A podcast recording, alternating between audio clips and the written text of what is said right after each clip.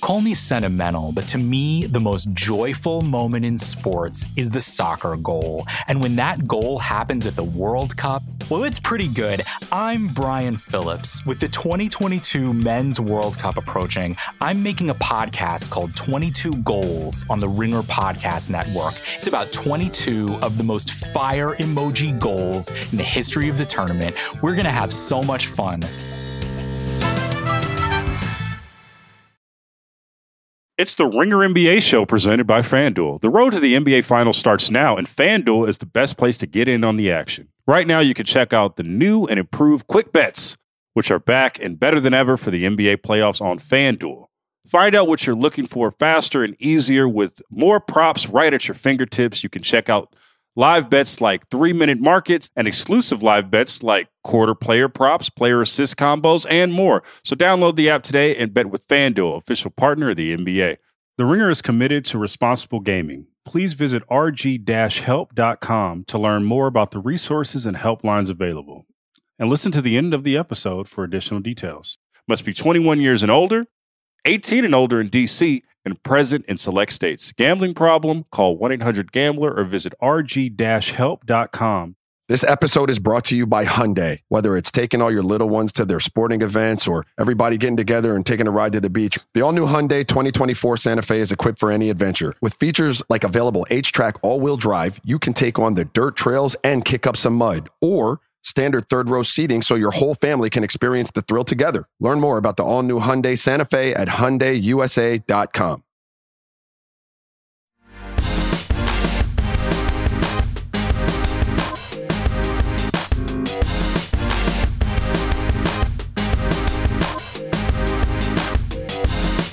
Hello and welcome to the Heat's House, aka Group Chat. I am Justin Verrier. Joining me, as always, Rob Mahoney and the crypto bro himself, Big Wos.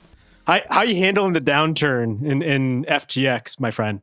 Yeah, man, I had all of this Spotify, this good old sweet Spotify money in FTX, and so I'm I'm down bad, y'all. No, just kidding. I, I haven't. I don't get involved in that crypto stuff. Um, but apparently, hey, man, uh, Elon Musk he got a DM from them folks and literally broke down in the DM why it was a sham. He's like, not interested. This is so clearly a sham, and here's how and why. Um, so yeah, I guess shouts to Elon Musk for getting one thing right. How does he have this much time? I don't know. Like, I, I, I could barely make time for this podcast amidst all of the various Slack messages I have going on, but this guy just stays getting involved in many things he shouldn't. This is already like a thousand percent too much Elon Musk content on this podcast. It's true. But Let's shuffle uh, I- along. Yeah, I guess we'll see what happens to 20% of the NBA arenas going forward here uh, because the crypto industry does, does not seem to be long for this world. So insane. Uh, but this podcast, Soldiers On, my friends, There because go. we, we do not have a sponsorship. Thankfully, question mark. Um, we today are going to take a snapshot of the league after one month of NBA basketball. I should mention we're recording this, first of all, on Tuesday afternoon, not Wednesday morning as we typically do. So if anything happens in the Tuesday night games, that is why. But today we're going to run through some of the best of a month of basketball, best player, best team, etc., etc. Uh, first, a little bit of news at the top. Uh, we have an email address, and we would invite our large, impassioned group of listenership to email us. I think one, we would like to hear from you guys because I think there are a lot of you out there, and I have actively deterred personally most people from communicating with me in any form, uh, particularly on Twitter, particularly in my DMs. But I would like to invite everyone to this safe space that we have carved out to do so.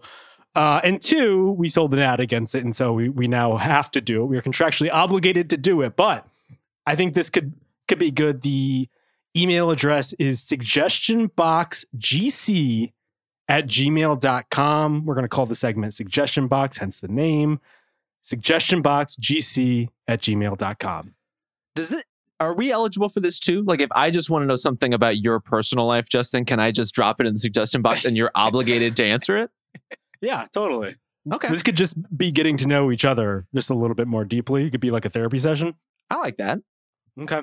Okay, so at some point down the road, when we get some good responses, we'll break out that segment. Maybe not next week, maybe not the week after, but we'll get around to it. But on today's agenda, the one month survey. Let's start right from the top here from best player.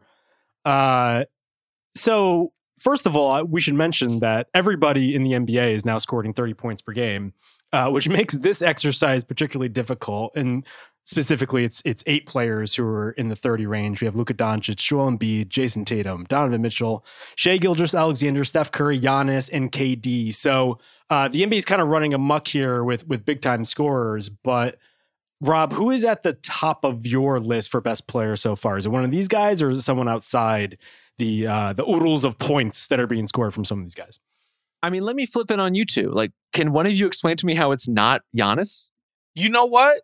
How is that not the open and shut answer? I, I love that you said that because um, on our weekend show, uh, I'm not gonna lie, I stole a JV idea that Hmm. I that I uh, very snarkily poo pooed when he presented it to me. That's a, And- that's, a, that's a suggestion box in action right there. and uh, me and Michael Pina dis- discussed our MVPs, and his was Luka's, and mine was Giannis. And it's because Giannis is doing all the stuff on offense, the heavy lifting, but he's also probably one of the two or three best defensive players in the NBA as well. And so once you like factor in all of that production, I don't see how it's not him, right? And you know, I did get a little concerned, Charlie, about Luka's usage and it felt very similar to Westbrook in 2017. And I'm not doing that mistake again. Uh, but the, the problem with that argument is it's a little hypocritical because Giannis essentially has the same exact usage rate. Actually, I think he's beating him. No, no, no. He's a, he's um about 0.2 less in usage, right? Um, but Giannis is doing this without Khris Middleton. We know what this team looks like when they're whole. It's not just Giannis being spammed all day. Whereas what's happening in Dallas feels like this is just what they're going to do and who they're going to be. And I don't think it's sustainable. And I don't think healthy NBA offenses and teams can run that way.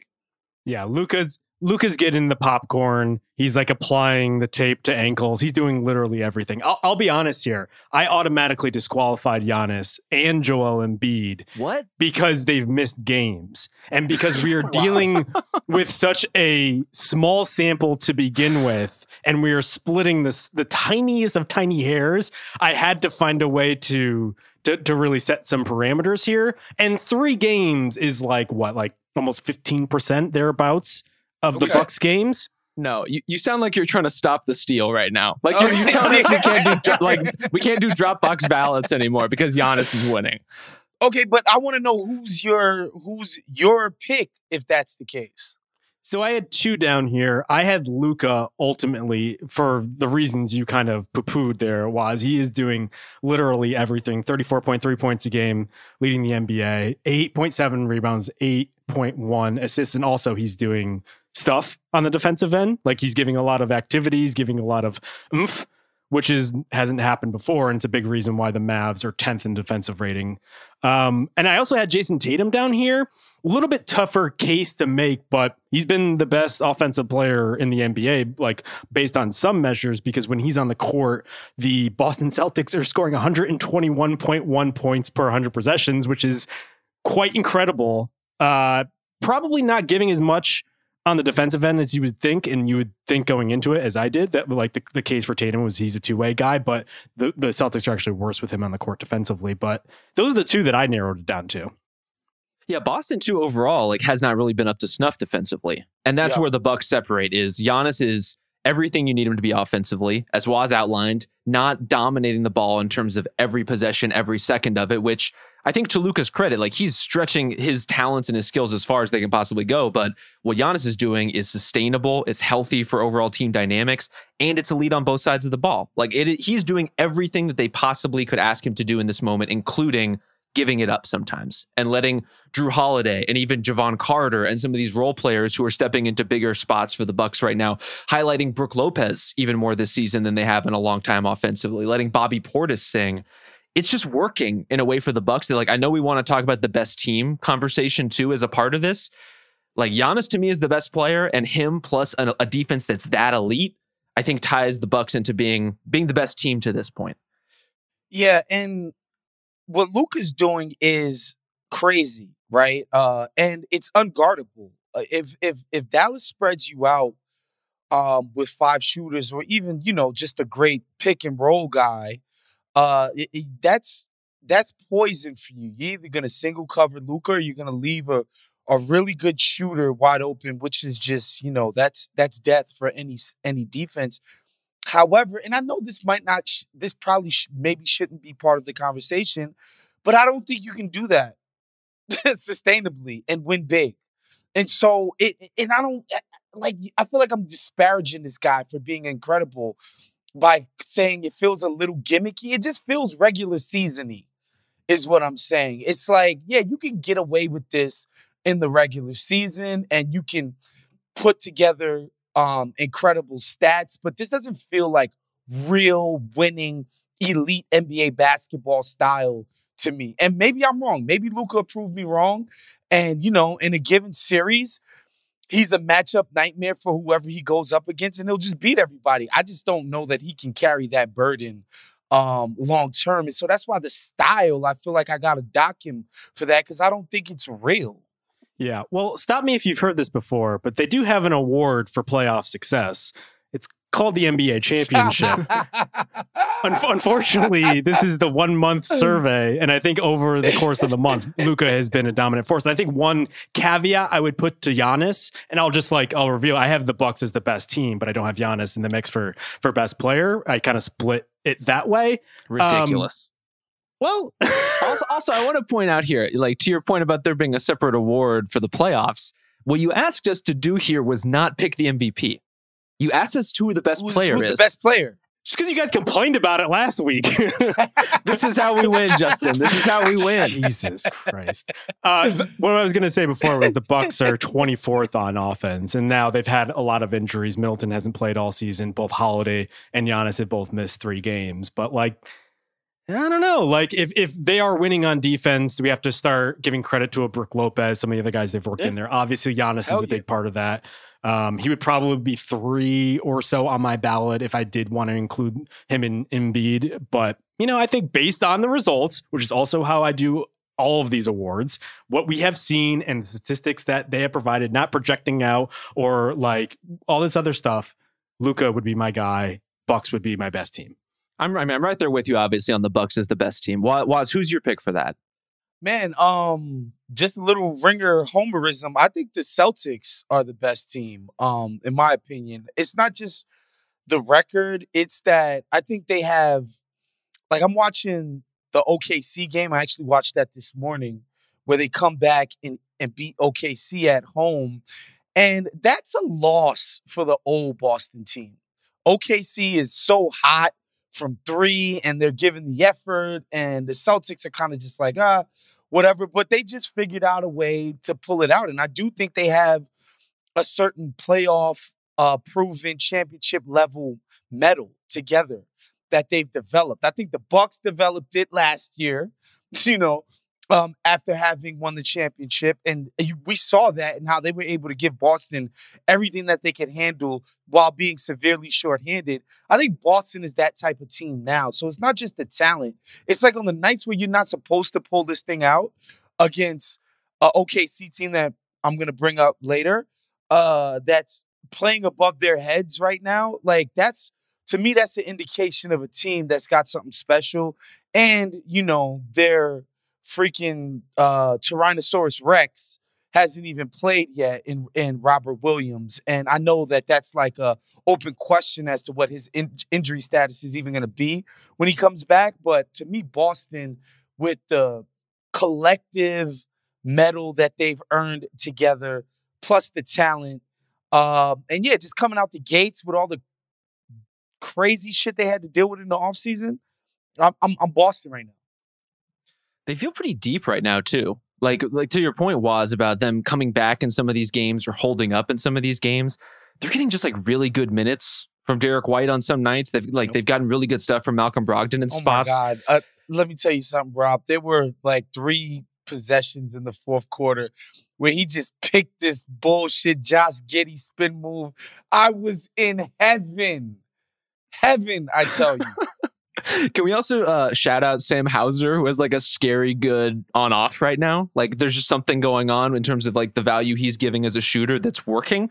We'll see if that holds up. But when you have all of that stuff clicking, and you're getting the good version of Marcus Smart, and you're getting high effort, really focused Jaylen Brown, and Jayson Tatum is one of the best players in the world. Pretty good formula, as it turns mm-hmm. out. So the Celtics, by record, are the best team in the NBA. As we're recording this, they're 11 and three. Uh, and they're doing so mostly on offense, best offense in the NBA with a bullet. I mentioned the Tatum stats, but just overall, this this feels like a team that has identity shifts. We talked about this a couple episodes ago, but without Robert Williams there, they're a little less sludgy and they're a little less imposing at the rim while they cycle through guys like Noah Vonleh and Hauser in the front court. But this is starting to look a little bit more like a Jayson Tatum team than it ever did before, and like they're going as far as he's he's bringing them. They're a little bit more flexible little worse defensively, which is surprising, as I mentioned. But I, I think there's like the the ability to, to, identity shift so quickly and embrace Tatum as the, is the focal point of what they're doing has been really impressive there. Um, another I team, think, I just want to bring. I think they do have gears on defense. To your point, they're doing it on yeah. offense right now, but they have an ability to turn it up when they need it need to and yeah man i used to call Jayson tatum john the baptist i think he's creeping up into that Messiah category, y'all. just some uh, fresh what, sacrilege out here on group chat. Let's do it. The other team I just want to mention briefly to get your guys' thoughts here. The Cavs, based on some of the advanced metrics, are the best team by net rating, point differential. Uh, how do we feel about them? Because they started off strong. I think they've lost what four in a row uh, at the time of this recording. Rob, do you are you sold on the earlier version of the Cavs, or are you a little bit more worried about some of the recent results? Oh no, I'm I'm really sold on the Cavs, and a lot of those recent results too. There's little asterisks asterisks here and there, and they're, they're just kind of like regular season results. You know, Donovan Mitchell's out for this game. They're missing guys for that game. Just kind of a tough schedule loss in this other one. So there's some of that stuff is happening for them right now. Long road trip. Yeah. Exactly. So like I, I, I chalk those recent losses up more to those kinds of things, especially when you look at like the fundamental data, a lot of the material evidence to date is that Donovan Mitchell has been one of the great surprises this season, has just been a, a clear standout league wide. And then defensively, we know who this team is. Yep. And the fact that they have all those things already in place, and now they're working Darius Garland into that mix. Who looks great, by the way. Looks oh great. Looks like looks like one of the, the, the great point guards in the NBA he's, at this point in the season. He's, he's one of my three favorite guys to watch right now. Just he's so much fun with the creativity and just he could fill it up from wherever on the floor, which is cool. And I watched that Golden State Warriors game and I was like, look, man, the Warriors pulled it out on some Warrior shit, on some like, we're like five, four time champions and we've been doing this for a while together and we know how to pull these kind of games out. But on talent, I think the Cavs are just as talented as them. I'm not even trying to be like hot takey or anything crazy like that. I'm just like, yo, their starting five against their best five against Golden State's best five is neck and neck which is crazy because I didn't think that would be the case this year. Um, I'm really, really impressed by what the Cavs have. They're young, so they have a lot to figure out. Um, you know, in, in high leverage possessions against the best teams, you have to have a, a laser focus, and young guys tend to not have that all the time because they just haven't been there. They don't even know what the hell to focus on half the time. But man, on talent, they are they're scary, dude. Yeah, if, if anyone yeah. wants to jump ship off the bandwagon after a couple of losses, please no, do. Like, me. no, I mean, we'll, we'll, take the leg room, we'll take the elbow room. I'm cool on here. You're in economy class, just living oh, it up. I'm loving um, it. Since we're already talking about surprises here, positive ones, let's jump to number three on our list. Uh, the biggest positive surprise player or team. Uh, is there any other answer than the Utah Jazz here? I don't think so, but we can probably kind of keep it shuffling just because we've already talked about the Jazz a lot. I feel like yeah. we've sung their praises. Sure. Let's just briefly mention 10 and 5, third in the West, uh, fifth best net rating, fourth best offense in the NBA with That's Lauri Markkanen, Mike Conley, Jordan Clarkson, and the gang just doing it. Just absolutely incredible. They've even lost a little bit lately. Walker and Kessler's still... like a real guy. He's freaking yeah. huge and like plays his ass off on defense. Um, yeah, that that's that's really cool. Uh, as far as teams that I think is surprising, for me, it's Indy. Yep. Uh, shouts to Ben Mathurin, fellow great Haitian that he is, neck and neck for Rookie of the Year. Halliburton is, I, I think, I think I liked Halliburton, but I'm becoming like, oh, oh, I'm becoming a fan of this dude. This He's a guy. right? Yeah. He's a he's a guy. guy. dude. Like he is he is advanced at a lot of things um at his position and that's really shown in the style of play, man. These dudes are running it down people's throats and it's just incredible to see. Miles Turner, you know, in a year where he's literally making eyes at other teams, he's killing. And I think Turner Hive has been vindicated um this year so far. And, and and so Indy for me is another one of those teams that like I'm like holy shit. I thought it was going to be a bunch of young guys and they were going to try to figure it out and they're still in rebuild mode but they're good as hell Did we mention on the pod Miles Turner's interview with Woj where he No. openly talked about trading himself to the Lakers? Yeah. Did we Yeah. talk about this? we never He's not just making it. eyes; he's making literal overtures for them to come and trade for him. It was un- it was unreal. he was like I don't know I mean you got a guy who can do X Y and Z blah blah blah I- you know I, who's to say And that that's the second or third best player on a team that is dramatically better than the Lakers right now. yeah Like to, to the Pacers' credit, the reason they're in this conversation, six and six to date.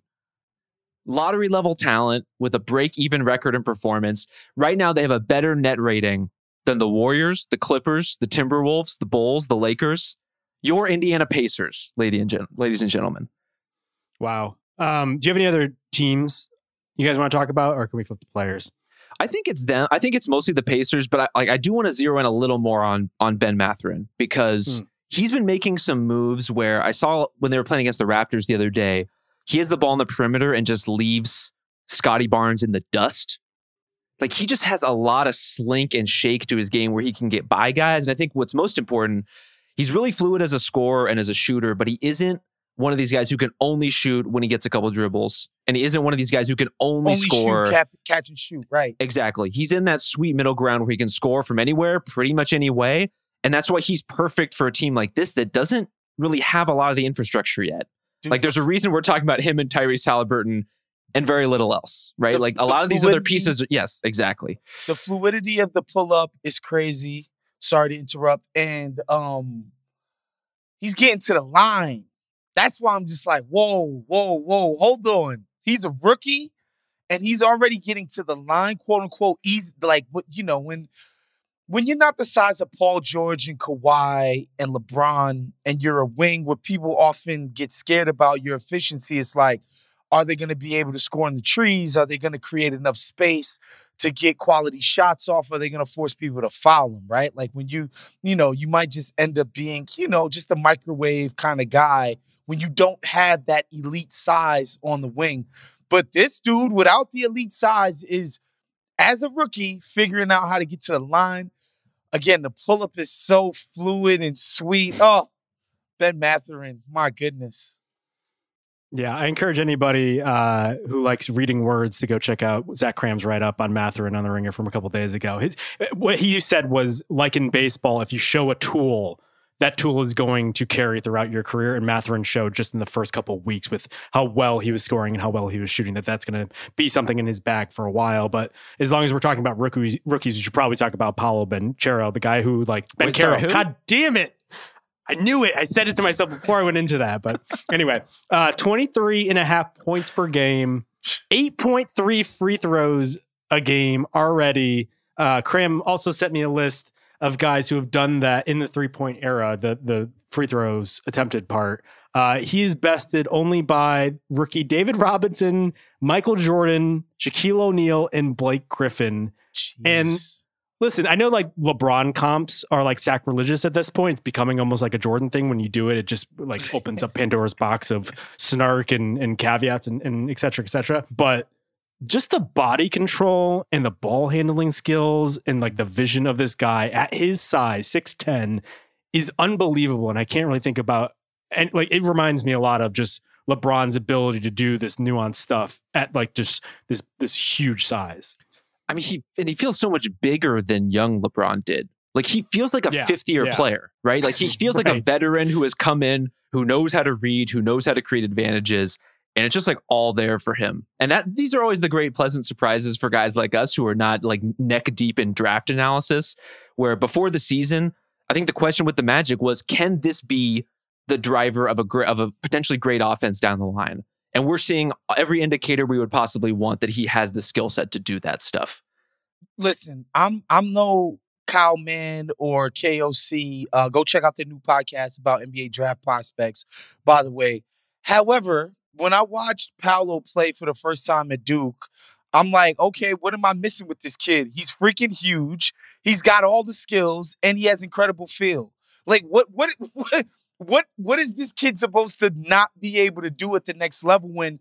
Again, sometimes when you don't have that size, you can have all the skill you want, the physicality of the NBA is going to create problems for you, right? And this guy, he just walks in day one and has no issue, no issues with the physicality, you know. And then, you know, there's certain guys, the dude in Houston, who don't have elite feel, Mhm. you know. And this guy has Which one? right, right, fair. That that is that is fair. Um, this this guy has all three of those things in spades, and so yeah, he's he's looked really impressive. I think the only surprise still with Ben Caro is that the Magic hid their choice for so long that we just didn't automatically assume that this guy was this world beater It who was was going to come in and you don't gotta hide your choice for number one. Like I know, it's I just weird, man. but he seems like such so much more of a surprise because of that. Mhm. And like now, it seems clear as day that he always should have gone number one, and it shouldn't have been a discussion. But like flirting with Jabari Smith or using him as a decoy, whatever they did, just just made it seem like uh, Banchero Banchero was uh was not as good as he has been. I'm proud of you. Thank you, thank you. I've been working on it clearly. You're my biggest surprise this season, Justin. The fact that you're now catching on finally to Paolo Thank. Banchero's name. Thank you. Didn't even file away in the sub- suggestion box. You just gave it to me outright. Can I uh, can I file some honorable mentions for surprises yeah, this yeah. I got one. I got one honorable mention as well. Okay, I've got two. So You guys hit yours first because I got a laundry list over here. Okay, my my honorable mention is Shai Gilgeous-Alexander, who is just straight up and down an All NBA player now. Like this Yep. is Huge. it's, it's insane. It's not even a question. He's going toe to toe with Tatum and Brown like it's nothing last night. Uh, and he's been doing this all season long, and nobody can keep him out the paint. His jump shot, I remember going to all of those Clipper games, man, and Sam Cassell would be working with him every single day pregame um, on that jump shot and getting it off in different ways. And it wasn't that clean back then. Um, where he's gotten his jump shot to be since those those early Clipper days, and just you know on, online people talk about a bag. This guy has a bag. like he has he has an incredible bag, and so yeah, Shai straight up just being bona fide All NBA player. Um, I don't know that I saw that coming this year. Maybe I should have. Uh, and because I've been traditionally, I've been a little bit lower than the consensus on Shai. Uh, because I just thought there was way too much hand wringing when they got Paul George in there. I'm like, come on, fam, it's Paul George. But like, um, he's incredible this year. So yeah, Shai's definitely big surprise. My honorable mention. Yeah, I had him on my list as well. It seems like the Thunder's mission this season was to convince Shai that he shouldn't ask for a trade because they are feeding him every possible opportunity to score points and to be a guy. He's currently averaging 21 and a half field goals uh, attempted a game. That's six in the NBA. And he's one of those guys in the 30 range now, scoring wise. And he's just responded just by being that type of guy. And I- think that's important here. Like you kind of need to know if you're the Thunder, like who are, who are your pillars of the franchise going forward. And it's one thing to to give someone the opportunity and they just put up empty calorie points, but I think Shai has done a good job of blending the player that was was talking about with the Clipper, that kind of cerebral, he'll get you two steals, a couple blocks, a couple rebounds, in addition to making smart plays and and being a, a like a credible defender. The Thunder are actually pretty adequate defensively, surprisingly. But he's added on top of that being one of the best scorers in the NBA. And I so and so it's like it's actually really encouraging to see who he is as a player just on a bigger platform and with more opportunities. And I think that's like more than anything going forward with the Thunder, who are they going to draft in the next draft, whether or not they get Holmgren that they thought they were going to draft next season. Uh, I think this is is one of the most encouraging signs in Thunder basketball in a couple of years, honestly. Yeah, I would love to see the list of guards who have a better in between game than Shai right now in terms of like floating range, high paint, all of that mid range stuff. He's just aces and and he and he can get to the rim too. And so the fact that he has all of those components right now at that high usage rate, like that is an out and out star. That is that is a killer taking the leap. Absolutely. Okay, so I also had De'Aaron Fox for similar reasons. Uh, the Kings have become uh, league pass darlings as we expected, but Fox has really settled into, I think, the player that he's probably was destined to become. I think, like for a while, we weren't really sure who he was. I think like to start with, we thought, oh yeah, he's going to be a speedy defender, and it's like, eh, maybe not the defense. And then he like he shot so poorly as a rookie from three point range, and then he came on, I believe, his second season. It's like, oh, maybe he is uh, more of a shooter than we thought. And then he's kind of vacillated in this in between zone where we weren't really sure to the point where like last year we were talking about him and potential trade packages for like the Sixers and the Blazers and some of these other teams is kind of a guy that you did not want. But I think he's kind of settled in in this new Sabonis Fox led Kings team as like this nice little version where he's yeah he can like zip down the lane and like get people on their heels and score at the bucket, but he's also developed this like nice little mid range game, and so uh, I I don't know I think he's just like this this nice version of all the the different possible versions that Fox has become, and and and that has led to decent results for the Kings thus far. Well, he's one of those guys where it just it seems like the feel has improved.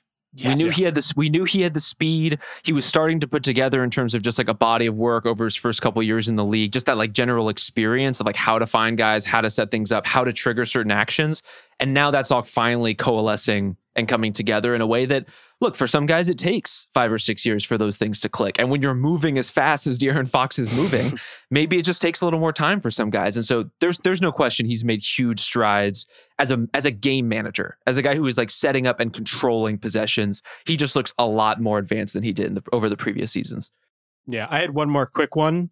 Uh, Russell Westbrook shooting 34% from three. Oh my God. Come on. Fifth best among his rotation players. That's a fucking positive surprise, I'll say. it is a positive surprise. Here, here's here's some other candidates for you guys. How about the Portland Trailblazers and the NBA's sixth ranked defense right now? The that best, is, tied for best in the Western Conference by record. When's the last time Portland had a good defense? It's been a minute. They were adequate at times, like when Nurkic first got there, and mm. that is often when they had their best teams, but it never got to the point where they were good. Right turns out you get a bunch of big ass wings who play hard and you know have some level of defensive IQ and know how. Good results. Good, Good results, results, Neil Olshey. uh, how about Santi Aldama is an NBA starting caliber power forward for the Memphis wow. Grizzlies? Just plug and play. Very hipster of you, but go ahead with your bad self. Uh, we already shouted out Jayson Tatum, but I think he's been even better than we could have expected coming yeah. into the season. Uh, the Suns are just humming along despite everything, and despite the fact that, as we might get to in a little bit, Chris Paul has not exactly looked himself when he's been on the court this season. Um, Nic Claxton, if you're listening, it's not your fault. I want you to know you're doing great, buddy. Keep it up. Goodwill hunting. uh, to keep to keep with the Kings, Kevin Huerter having an incredible bounce back season for them. He's been awesome. Uh, well, this Tar- is a list. This, is, this is, longer, this is longer than Kyrie's list of things to get back on the team. like for me, that's not a surprise for me because again, I'm I'm I'm a car carrying member of Huerter Hive. Like that's that's documented. That like everybody knows that.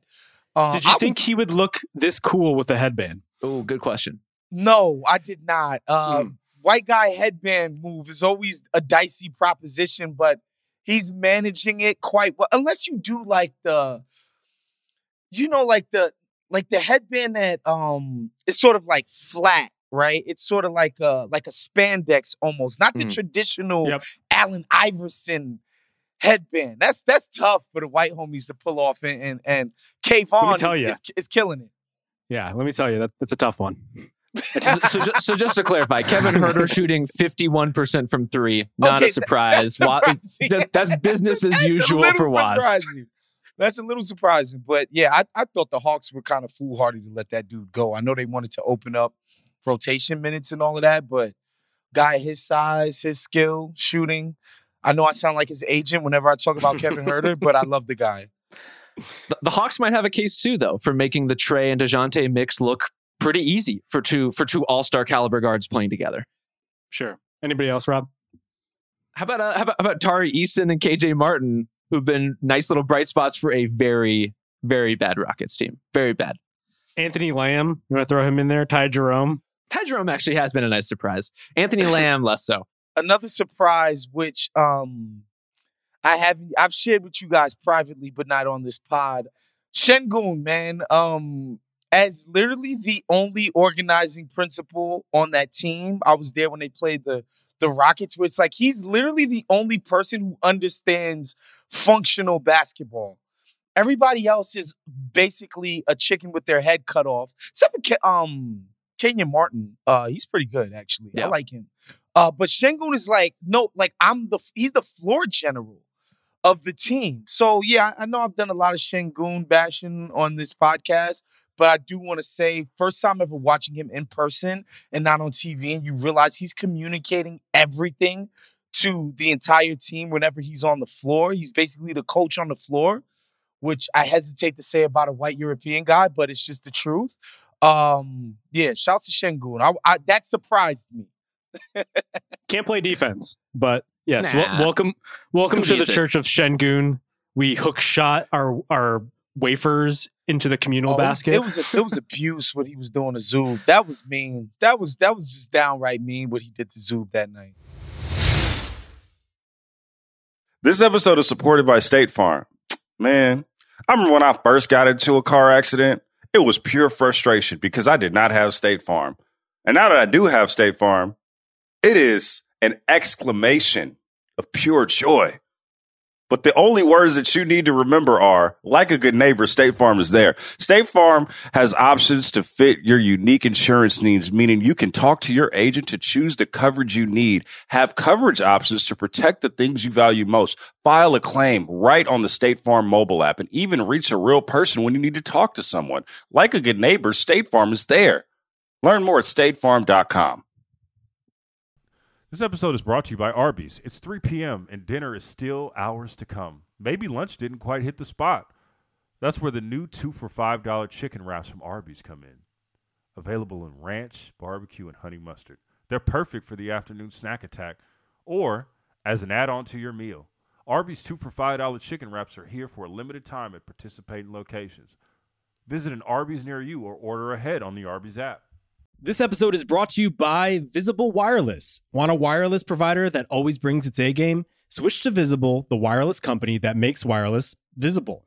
Get a one line plan with unlimited 5G data powered by Verizon as low as $25 a month, every month, taxes and fees included. And as if that wasn't already a huge win, you could use promo code RINGER20 to receive $20 off your first month just for listening to us talk about basketball. Not bad, right? You don't need more than one line of wireless to save. Just switch to Visible at visible.com and use promo code RINGER20 for data management practices and additional terms. Visit visible.com. The Visible monthly rate is $25 per month. All right. Should we pivot now to our biggest disappointments? Yeah. Okay. Wos, uh, we were just talking about the god Anthony Lamb. Would you like to talk about the guy who's not supplanting him in the rotation, but one of them? So Steve Kerr comes out last night after the game where they blow out uh, San Antonio, and basically Wiseman's out of the rotation. He's been supplanted by the aforementioned Lamb, who was a training camp cast off, gets signed to a two way, and he is thoroughly outplaying your second pick, third year big, right? Allegedly a franchise big. Uh, Wise, the Warriors, I think, have a 127 defensive rating in Wiseman minutes this season. Yeah, I, I, it's all bad. It's all bad. And Steve Kerr is like, yo, I'm sending this guy to the D League. I mean, excuse me, the G League. Uh, and this is disappointing. This is a disappointing outcome. He's just, I, I get it. He hasn't played any real meaningful basketball, so he doesn't have the reps. And, you know, I guess t- to flip to the bright side, this is what the G League is here for. Kevon Looney did a bunch of stints in the G League. He's probably Steve Kerr's favorite player of all time now. Uh, same with Jordan Poole. He did a bunch of stints in the D League. Those guys weren't number two picks. Uh, this is this is tough. You know, a guy that got that got picked before people like Melo Ball and Halliburton and and all of that kind of stuff. Whew, it's it's bad, y'all. It's disappointing. I'm, I'm very curious to see what his G League experience is like because they run the gamut. As you mentioned, like Jordan Poole, great example of how a little bit of time there can be really transformative. But for most guys who go to the G League, if you're as talented as James Wiseman, unless you are incredibly disciplined, you put up a lot of junk stats. You get a lot of like janky post ups against really small competition, and it doesn't really do anything for mm-hmm. you. So, like, he, I, I really hope, I'm sure the Warriors are sitting him there with very specific instructions on what they want to see from him. I hope that they're able, I will hope he's able to deliver on that. And I, ho- I hope the system is able to deliver on that because this is not about like James Wiseman, can you put up 24 a night against G League competition? That's not really useful for anybody. Well, I think it's a Wiseman issue for all the reasons you guys talked about, and as we talked about in the last podcast. He just doesn't seem like he has any sense of comfortability on the court right now on both ends.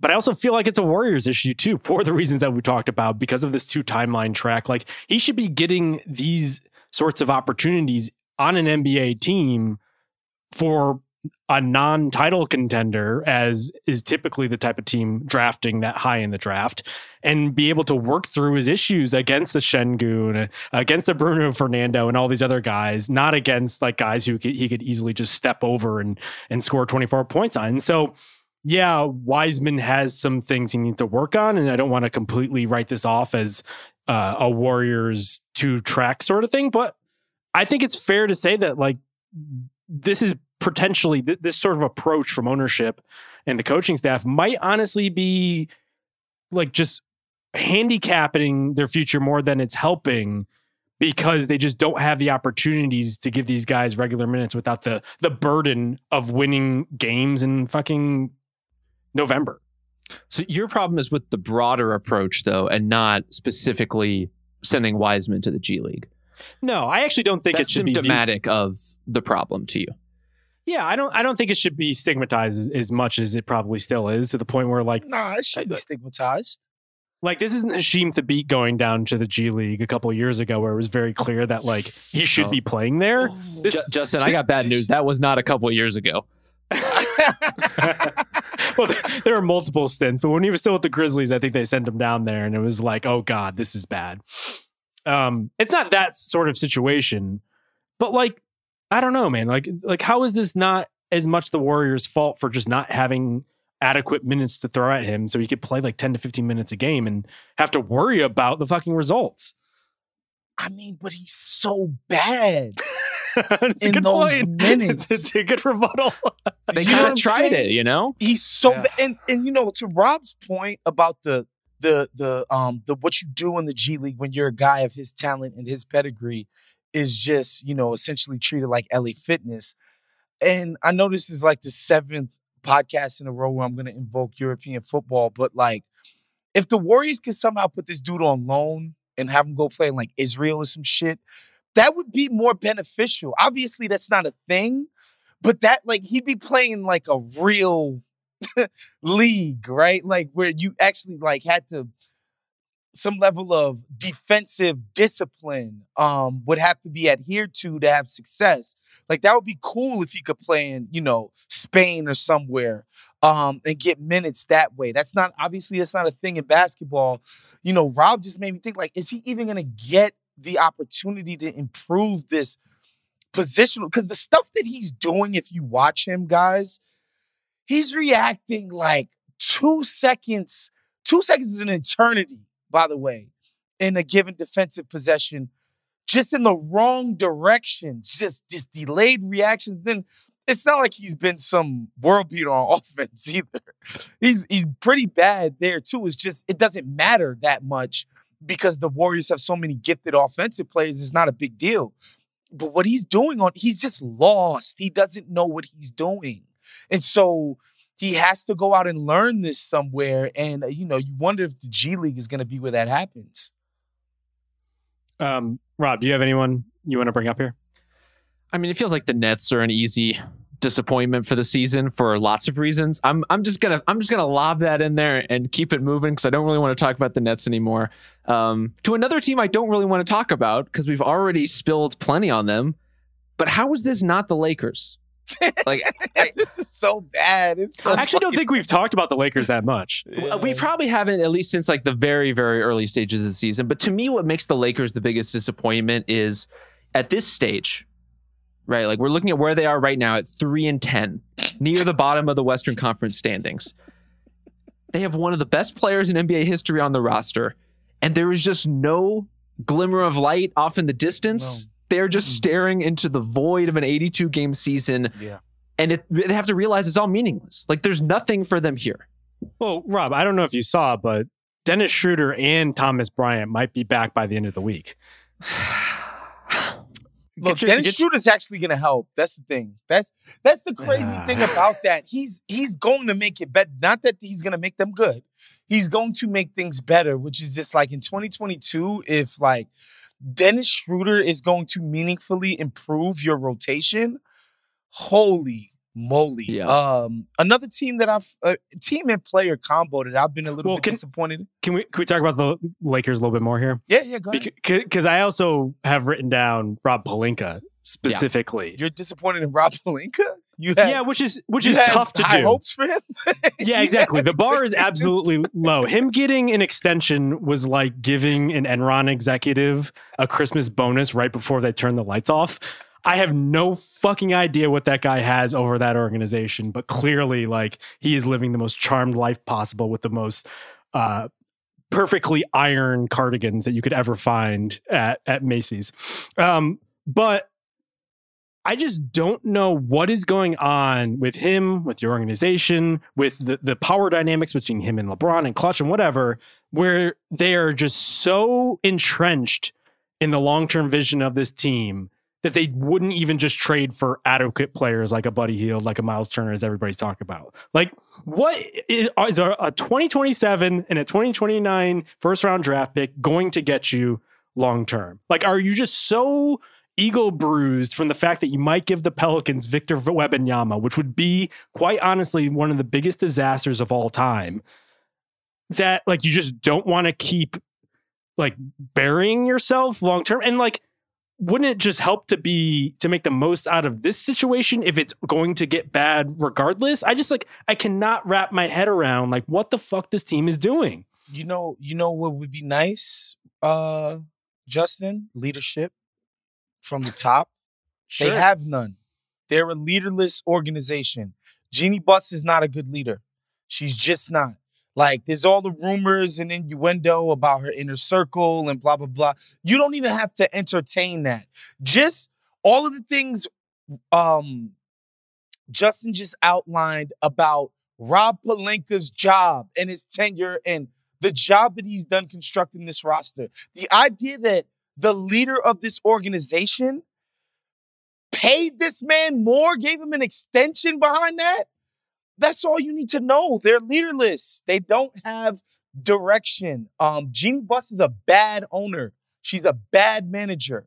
She doesn't know what she's doing. It's clear as day. That's why this thing is a mess.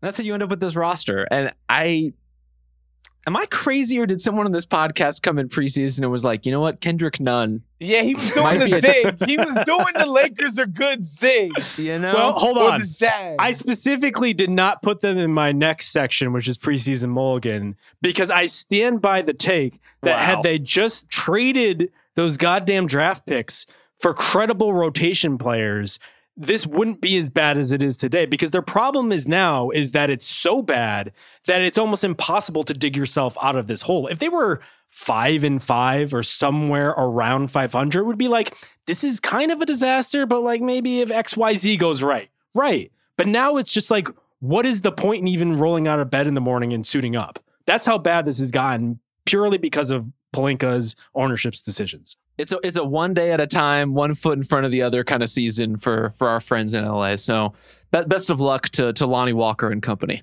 All right, Wos, which team were you gonna pivot to? Uh, KAT in Minnesota. I'm I'm I'm pretty disappointed in both. Uh, it's just I don't know. There's something weird about KAT. It's not that he's not a talented player. It's just his leadership style and his just inability to execute basic defensive ideas. And I get that Rudy has his offensive limitations and you know it's it's kind of sagged the team and they need to be more creative about working that around. Like I'm of the mind, like, is this dude the guy that needs to get shipped?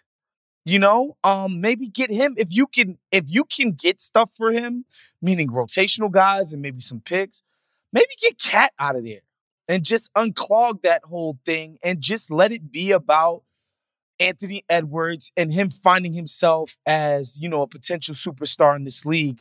Cause the Minnesota thing has been a little disappointing. And I think the KAT thing has been like, man, this, I'm I'm not a fan of how he's comported himself so far this season.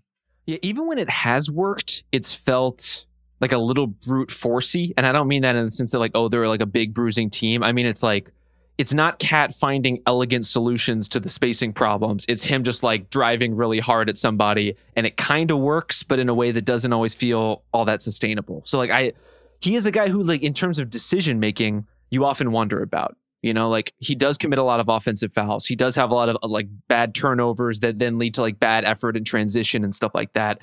He's just not someone you trust as your best player necessarily to read the floor in a consistent way and we're seeing some of that manifest with with their struggles offensively. I mean, they're they're a tough watch on offense. There's no way around that. I think it's worse than that though, because to Wos's point, I just don't think guys want to really listen to him.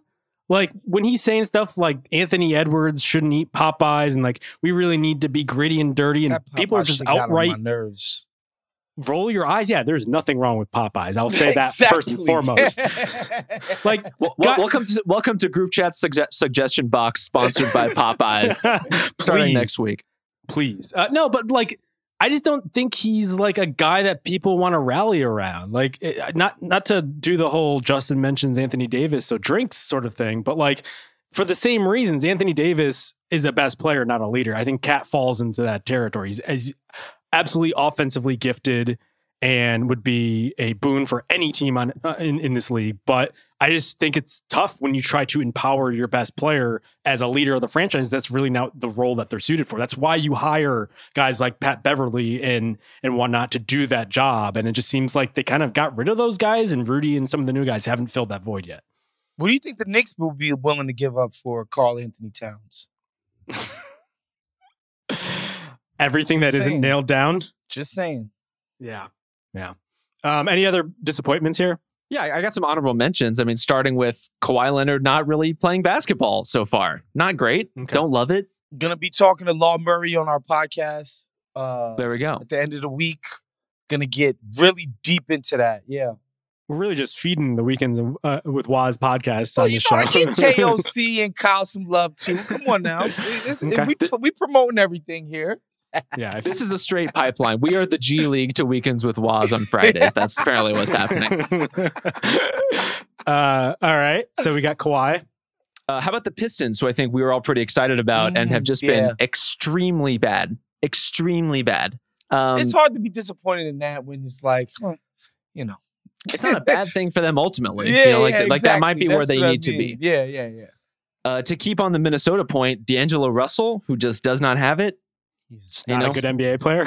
yeah. not not really working out too well. Was Uh, never, never part of that. CJ McCollum's jump shot right now, not not great.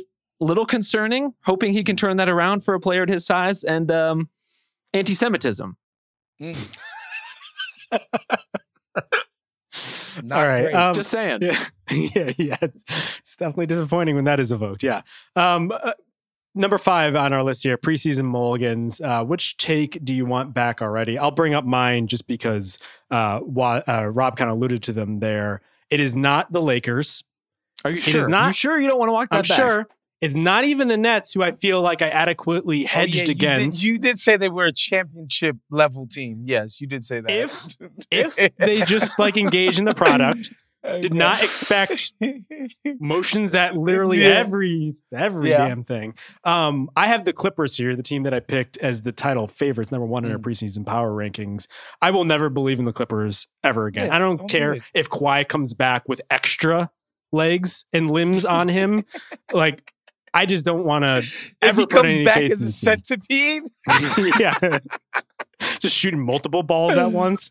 Um, Uh, he's or back like to five he on comes five. back as Doctor Octopus. yeah. Wears cool goggles on the court now. Um, he's back to five to five, and yet Ty Lue is saying he looks pretty good, still has a ways to go.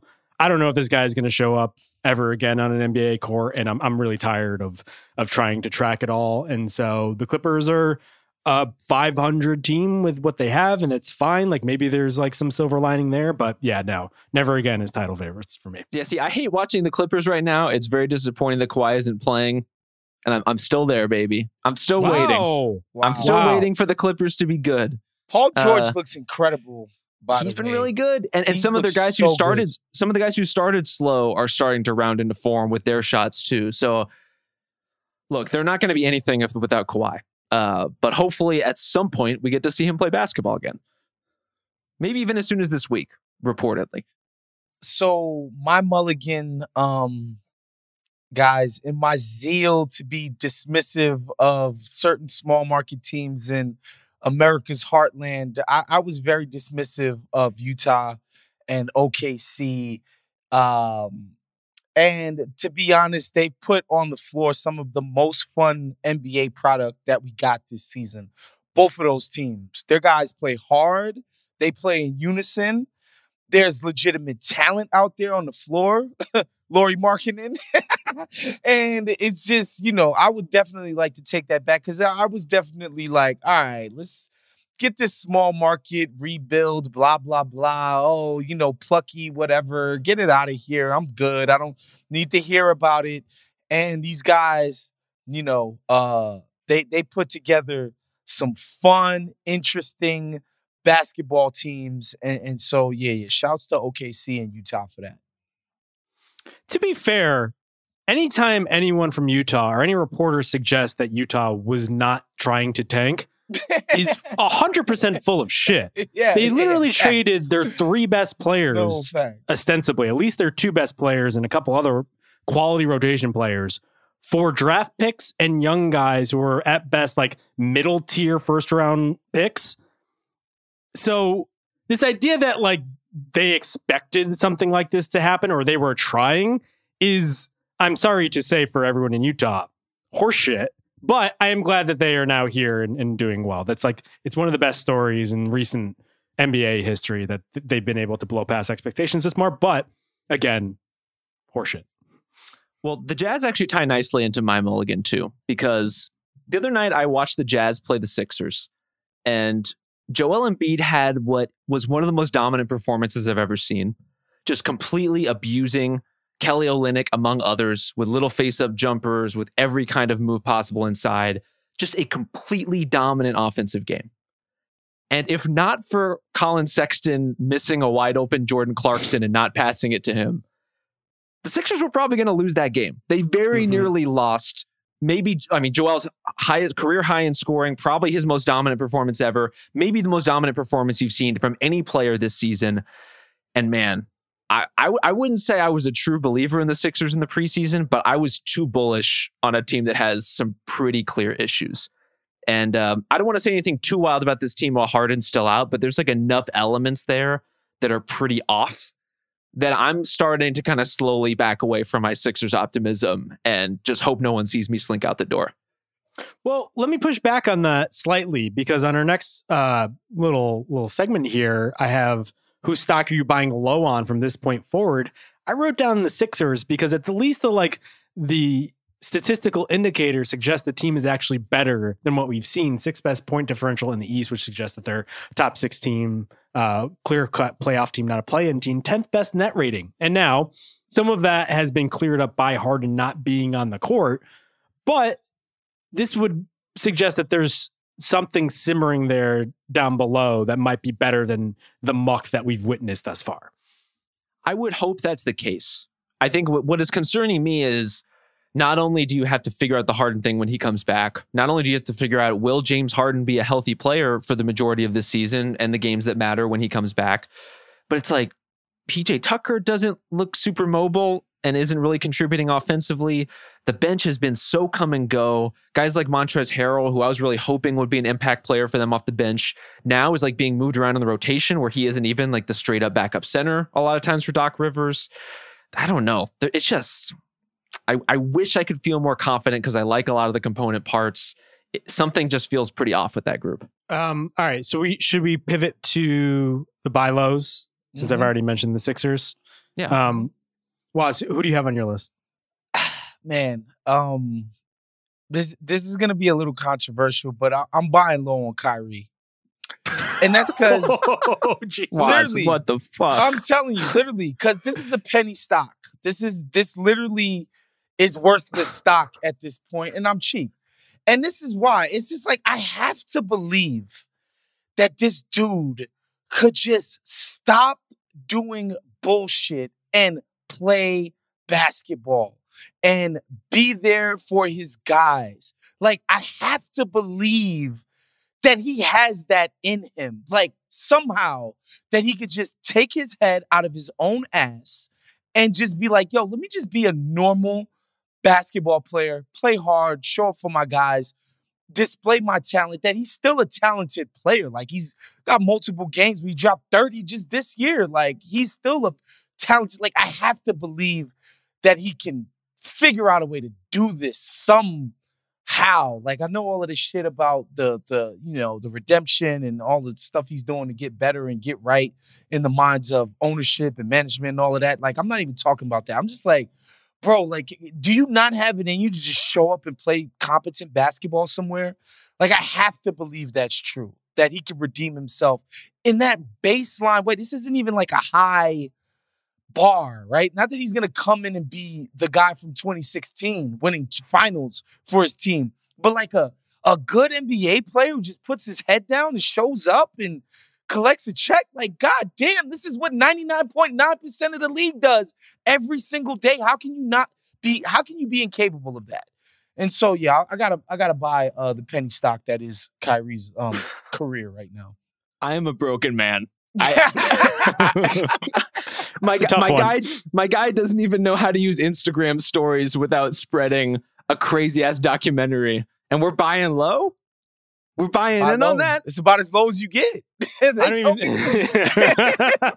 I mean, you you are doing the assignment, yeah, but I don't even think he's made it past like twenty to thirty percent of of the the checklist they had to get through to to come back to the team. So, Big TBD on that. yeah, let's let's put a bullet in that one. Uh, Rob, who do you have? So we we talked a lot about how disappointed we are in James Wiseman. Um, I wrote Mm. for the ringer.com about why the back half of the Warriors rotation has been pretty much a disaster and, and laid out all my concerns there. And I did that because I wanted to artificially drive the price down so I can swoop in and get all this sweet Warriors Yeah. stock because I'm going to tell you they still have Steph Curry and they still have one of the best lineups in basketball. Yeah. And if between now and the end of the season they get one or two more competent players. Bing bang boom, they're right there Yeah. in the title hunt again. Uh, yeah, so like James Wiseman can't really play basketball right now. Sure, you know Klay Thompson has not looked great. You know Jordan Poole has been pretty uneven to say the least. There's a lot of things going on, but I'm I'm still relative to the rest of the West right now, and every other team having questions, if not like just kind of a lower ceiling than where the Warriors can go. I'm still in on Golden State. I'm still scooping up stock. I agree with you, and and we centered our best player conversation around Giannis and Luka, but make no mistake, Steph Curry's right there. He's still, he is man. If you guys watch what he did in the fourth quarter of that Cavs game, it was it was just ridiculous. He is still right at the top of the heap of best players in the league. Um, you know, I, I throw Jokic in there, I throw a few guys in there, but like Steph is that guy they just got to fix up their rotation a little bit, as Rob already mentioned. Uh, I don't see how you could. If you're writing off the Warriors, I don't think you know anything about NBA basketball, to be honest. I also have Poole down specifically on my Mm. list because he had 36 against the Spurs uh, last night on Monday night, and while in the in the mid uh, coach's interview break, the guy was asking Pop what was his favorite animal, and the Spurs were getting blown out by like 30 at one point. So I don't think that's probably the best measure of Jordan Poole's uh, NBA skills, but he's been too bad for too long here. And I, I just don't think like that is an accurate assessment of who he is as a player. Like the, the the bounce back is coming. It's going to happen. It's just a matter of when. And I say that as someone who's not a big pool party enthusiast, both Jordan Poole and also literal pool parties. Um, but I believe Jordan Poole is a player in this league and he should be fine. What's your move at the literal pool party? Are you like lounging on the side? Are you out there splashing around? you lounging in the chair? What are you doing? Not going at all. I thought you just said you were a fan of pool parties. No, I said I'm not a fan of pool Oh, okay. I parties. apologize. I'm backing away. I misheard you. Are you? You hitting the, the Dallas pool scene as a youth? I love a pool. Come on. Get me on the sun. Let's do it. Okay. Um, anybody else you want to mention here? Buy lows? I don't think we, we need to give away too many of our stock tips. You know, like we need to save some for us. Wos, you want to make the case for a Meyers Leonard comeback? You want to you want to just complete the set here? Meyers Leonard. no, Um, just, last- By the way, the last guy that got in um into something anti-Semitic NBA related, like this dude was on the fringes of the league already. They was like, get the fuck out of here, kick rocks. Like Kyrie Irving is clearly a starting player in the NBA, if not borderline all-star. They usually find ways to make that work if you don't behave like a complete lunatic, which, you know, again remains to be seen. Okay. Um, maybe we'll get into that more next time. But remember, suggestion box gc at gmail.com. Get those suggestions in of all shapes, all sizes. Say hello. Ask me how's my days going. Ask Rob what he's doing at the pool party this weekend. Um, but we'll be back next week, same time, same place. Uh, thank you to Eduardo Ocampo for filling in on production. We'll see you.